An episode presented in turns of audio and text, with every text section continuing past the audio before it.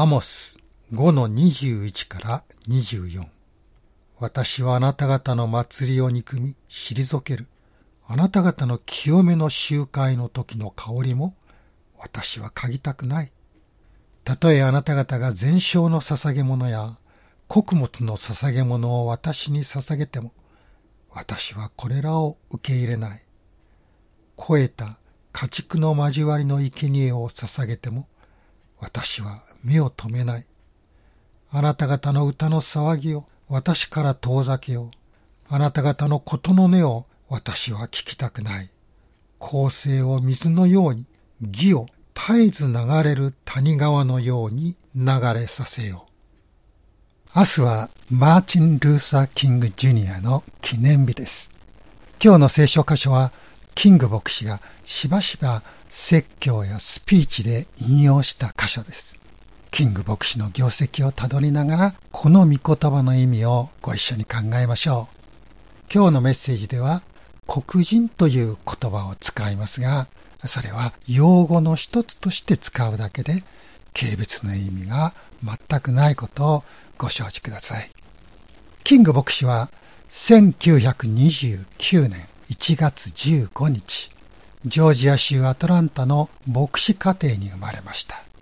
大学、進学校、またボストン大学博士課程と進み、1954年9月、アラバマ州モンゴメリーの教会の牧師となりました。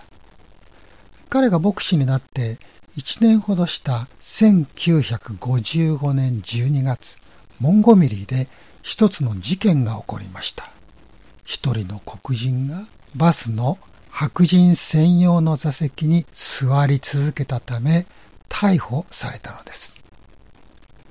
南部の多くの州では人種差別の法律がいくつもありました。フロリダでは白人と黒人の交際や結婚は禁じられ、16分の1でも黒人の血が混じっていれば黒人とみなされました。学校は白人の学校と黒人の学校に分けられていました。ミシシッピでは白人と黒人の社会的平等について演説したり本を出版したりすると懲役刑や罰金刑が課せられました。投票税というものを貸し、貧しい人が多かった黒人が投票に行くのを妨害しました。こうした人種による差別を定めた法律はひとまとめにしてジム・クロー法と呼ばれました。ジム・クローというのは白人の歌手が顔を黒く塗って歌ったジャンプ・ジム・クローという歌のタイトルから来ています。アラバマ州では白人女性の看護師がいる病院には黒人男性は患者として立ち入れない。レストランでは白人と有色人種が同じ部屋で食事ができないなどの法律がありました。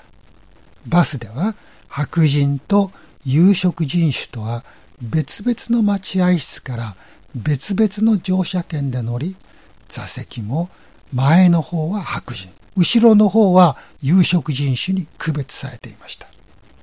それで白人の座席に座り続けた黒人が逮捕されたのです。キング牧師はこの時、バス会社をボイコットする運動を組織し、その指導者となりました。そして連邦最高裁判所からこうした人種分離が憲法違反であるとの判決を勝ち取りました。キング牧師以前にも人種差別の法律を撤廃しようとする公民権運動はあったのですが、キング牧師はその運動に一般民衆を参加させました。人々の信仰に訴え、信仰は社会の矛盾からの逃避ではなく、むしろ積極的に社会に良い変化をもたらすものであることを教えたのです。アモス5章の21節から24節の言葉は、北王国イスラエルへの予言の言葉です。ソロモン王の死後、王国は北王国と南王国ユダとに分かれました。北王国はエルサレムにある神殿に対抗してサマリアに自分たちの神殿を作り、レビ人ではない人たちを祭司にしました。そして神殿での祭りを盛んにし、朝に夕に生贄を捧げていました。しかしそれは誠の神様を正しく礼拝するものではありませんでした。そのような間違った信仰が正しい社会を生み出すはずがありません。アモスが予言した時、北王国は領土を広げ、国は栄えていましたが、社会は悪に染まっていました。魚は頭から腐ると言われるように、社会の腐敗は権力を持つ人たちから始まり民衆に広がっていきました。王やその一族は勝手気ままなことをし、官僚たちは賄賂を要求し、地主は小作農から収穫を奪い、金持ちは人々をただ働きさせて富を増やしていきました。裁判に訴えても裁判官は賄賂の額によって判決を下しました。正義が失われ、民衆もまた互いに不正を働き合うようになっていました。北王国の神殿では、なるほどお祭りは盛んに行われており、そこでは歌の声、琴の音が盛んでした。しかしそれは誠の神を称えるものではなく、人間のためのエンターテイメントでしかありませんでした。犠牲が捧げられてもそこに信仰はなく、甲が焚かれてもそこに祈りはなかったのです。それで神は、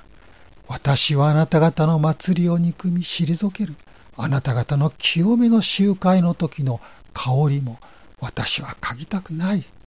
たとえあなた方が全焼の捧げ物や穀物の捧げ物を私に捧げても、私はこれらを受け入れない。超えた家畜の交わりの生贄を捧げても私は目を止めないと言われたのです。そして神はお祭り騒ぎから目覚め自分たちの現状に目を向け悔い改めて誠の神に立ち返り社会に公平と正義をもたらせと言われました。あなた方の歌の騒ぎを私から遠ざけよう。あなた方のことの音を私は聞きたくない。公正を水のように、義を絶えず流れる谷川のように流れさせよう。これは礼拝や祈りはどうでもよい。社会活動が大切だということを言っているのではありません。神様への礼拝と祈りはなくてならないものです。それは信仰者にとって活動の力の源であり、また指針です。神様への礼拝や祈りのない活動は、やがて力を失います。また、神様の御心から離れたものとなり、この世に飲み込まれこそすれ、決して社会を変えていくものにはなりません。キング牧師は、多くの人々と街頭に出て差別の撤廃を訴えましたが、街頭に出かける前に教会に集まり、礼拝の時を持ちました。また街頭での行進が終わると、再び教会に集まり、祈りの時を持ちました。キング牧師に限らず、社会に大きな貢献をしたキリスト者は、神様を愛し、隣人を愛するという二つの戒めを別々のものとは考えませんでした。神様を愛する愛は隣人への愛となり、社会に正義と公平をもたらそうとします。また、隣人への愛は神からの愛によって支えられ、神を愛する愛へと帰っていくのです。信仰者が社会に公正と正義を求めるのは公正で正義である神が、それを社会に求めておられるからです。キング牧師の公民権運動は単に自分たちの人種の権利を主張するだけのものではありませんでした。すべての人が人としての尊厳を認められ、良心に従って生きる自由な社会を目指していました。それは社会に神の正義を求めるものでした。公正を水のように義を絶えず流れる谷川のように流れさせよう。この御言葉はワシントン DC にあるキング牧師のメモリアルモニュメントの壁に刻まれています。公正と正義は神への信仰によってもたらされることを覚えたいと思います。次に社会に正義と公正をもたらす方法ですが、キング牧師は徹底して非暴力によってそれを達成しようとしました。主張が正しければ手段は間違っていてもよいとは考えませんでした。正義を訴えるのに正義に戻ることをしてはいけないと人々に教え、自らもそれを実行しました。アラバマ州バーミンガムの公民権運動では、警察が人々に警察権をけしかけたり、警棒で叩いたり、消防で使うホースで水をかけたりなどしました。それでも人々は警察に手向かいませんでした。その様子はテレビで放送され、警察のしたことは心ある人々の怒りを買いました。キング牧師自身もバーミンガムで逮捕され独房に入れられました。1962年のグッドフライデーの時です。キング牧師はその町の8人の牧師たちが手紙を届けてくれたので、それへの返事を書くため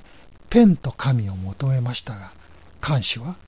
ここは図書館じゃないんだ。そんなものを持つことはできない。と言って許しませんでした。それでキング牧師は新聞の切れ端やサンドイッチバッグなのに返事を書き、面会に行った弁護士がそれを持ち出しました。人々はバラバラの紙切れをつなぎ合わせ、やっと元の文章にたどり着きました。それが有名なバーミンガム監獄からの手紙です。最近その手紙をタイプしたウィリー・マッキーニーさんの証言を読む機会があり、そのことを初めて知りました。このようにキング牧師や公民権運動に携わった人々は、暴力を受けても暴力で返しませんでした。それはイエス様が教え、人たちや人たちの後に続いた恐怖たちが教えたことでした。最近の BLM では街が焼かれ、商店が略奪され、人々が殺されました。それは正義を求める正義の運動というよりは憎しみに駆られた暴動でしかありませんでした。差別をなくせと言いながら逆差別がなされ、公正であるべき司法が一方の重い犯罪を見逃し、他方の軽い犯罪に厳しくするようなことも起こっているのは残念なことです。キング牧師が導いた公民権運動はそれとは全く異なっていました。キング牧師はこう言っています。闇は闇を追い出すことはできません。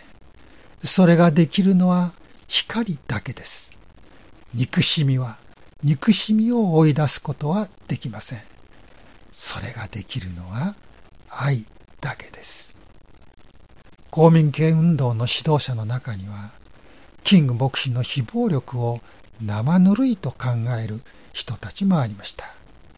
しかし彼は、それが遠回りに見えても一番確実な道であることを信じていました。そして人々に夢を持つように、そのために忍耐するようにと教えました。それがあの I have a dream のスピーチでした。このスピーチはリンカーンによる奴隷解放宣言からちょうど100年目の1963年に語られたものです。その一部を紹介しましょう。私には夢がある。それはいつの日か、ジョージア州の赤土の丘で、かつての奴隷の息子たちとかつての奴隷所有者の息子たちが兄弟として同じテーブルにつくという夢である。私には夢がある。それはいつの日にか不正と抑圧の炎熱で焼けつかんばかりのミシシッピ州でさえ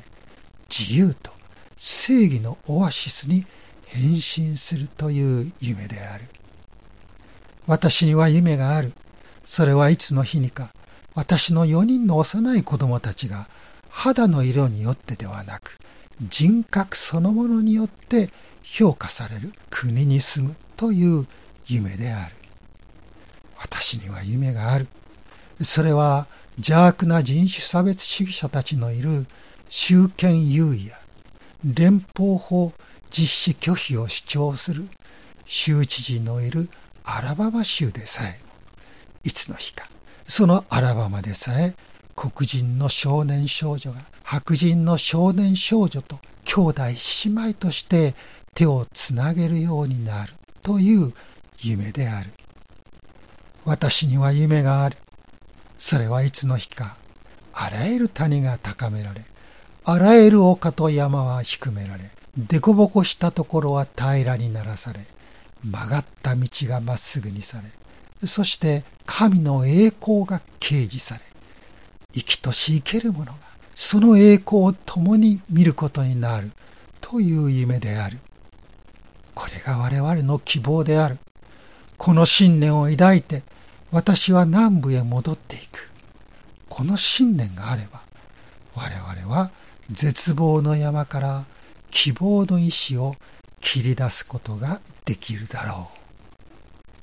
キング牧師の運動は政治を動かし、1964年、公民権法が制定されました。しかし、差別的な法律がなくなったからといって、差別が終わったわけではありません。キング牧師は、その夢の実現を見ることなく、夫人と4人の子供を残し、1968年、テネシー州メンフィスで暗殺されました。まだ39歳の若さでした。すべての人に尊厳、平等、自由が行き届くのを見るまでには挫折があり、失望があることを彼はよく知っていました。それで I have a dream のスピーチで、この信念があれば、我々は絶望の山から希望の意志を切り出すことができるだろうと言って、人々に夢とともに、それを実現するための忍耐を持つようにと説いたのです。キング牧師は信仰による忍耐についてこう言っています。しかし私は非暴力の真実と無条件の愛が現実に最後の決定を下すだろうと信じています。これが一時的に敗北した正義が勝利した悪よりも強い理由です。正義は勝つと言われますが、現実はそうではありません。正義が敗北しています。しかし、神にあっては、一時的に敗北した正義は一時的に勝利した悪よりも強いのです。私たちはアメリカに、また世界に、公正と正義が川のように流れ、その地を潤すように願っています。アメリカの現状、世界の状態を見るとき、そんなことを願っても無駄ではないかという思いが先に立つかもしれません。しかし、主にあっては無駄ではありません。どんな祈り、願いも神に届かないものはなく、神を愛し、隣人を愛して行ったことが用いられないことはないからです。私たちも神にあって夢を持ち、忍耐を持って御言葉の実現を祈り続けましょう。アメリカの信仰的な復興と世界の平和のため祈り続けたいと思います。父なる神様、あなたはアメリカを憐れんで、良き指導者を数多く与えてくださいました。今日はキング牧師の27歳から39歳までの働きを振り返りました。わずか12年の間でしたが、彼は多くのものを残してあなたのもとへと帰っていきました。私たちは彼の業績だけでなく、彼を動かしたあなたの言葉と、それを握りしめた彼の信仰に目を留め、そこから学び、残してくれたものを引き継ぎたいと願っています。どうぞ私たちを御言葉によって教え、導いてください。主イエス・キリストによって祈ります。アーメン。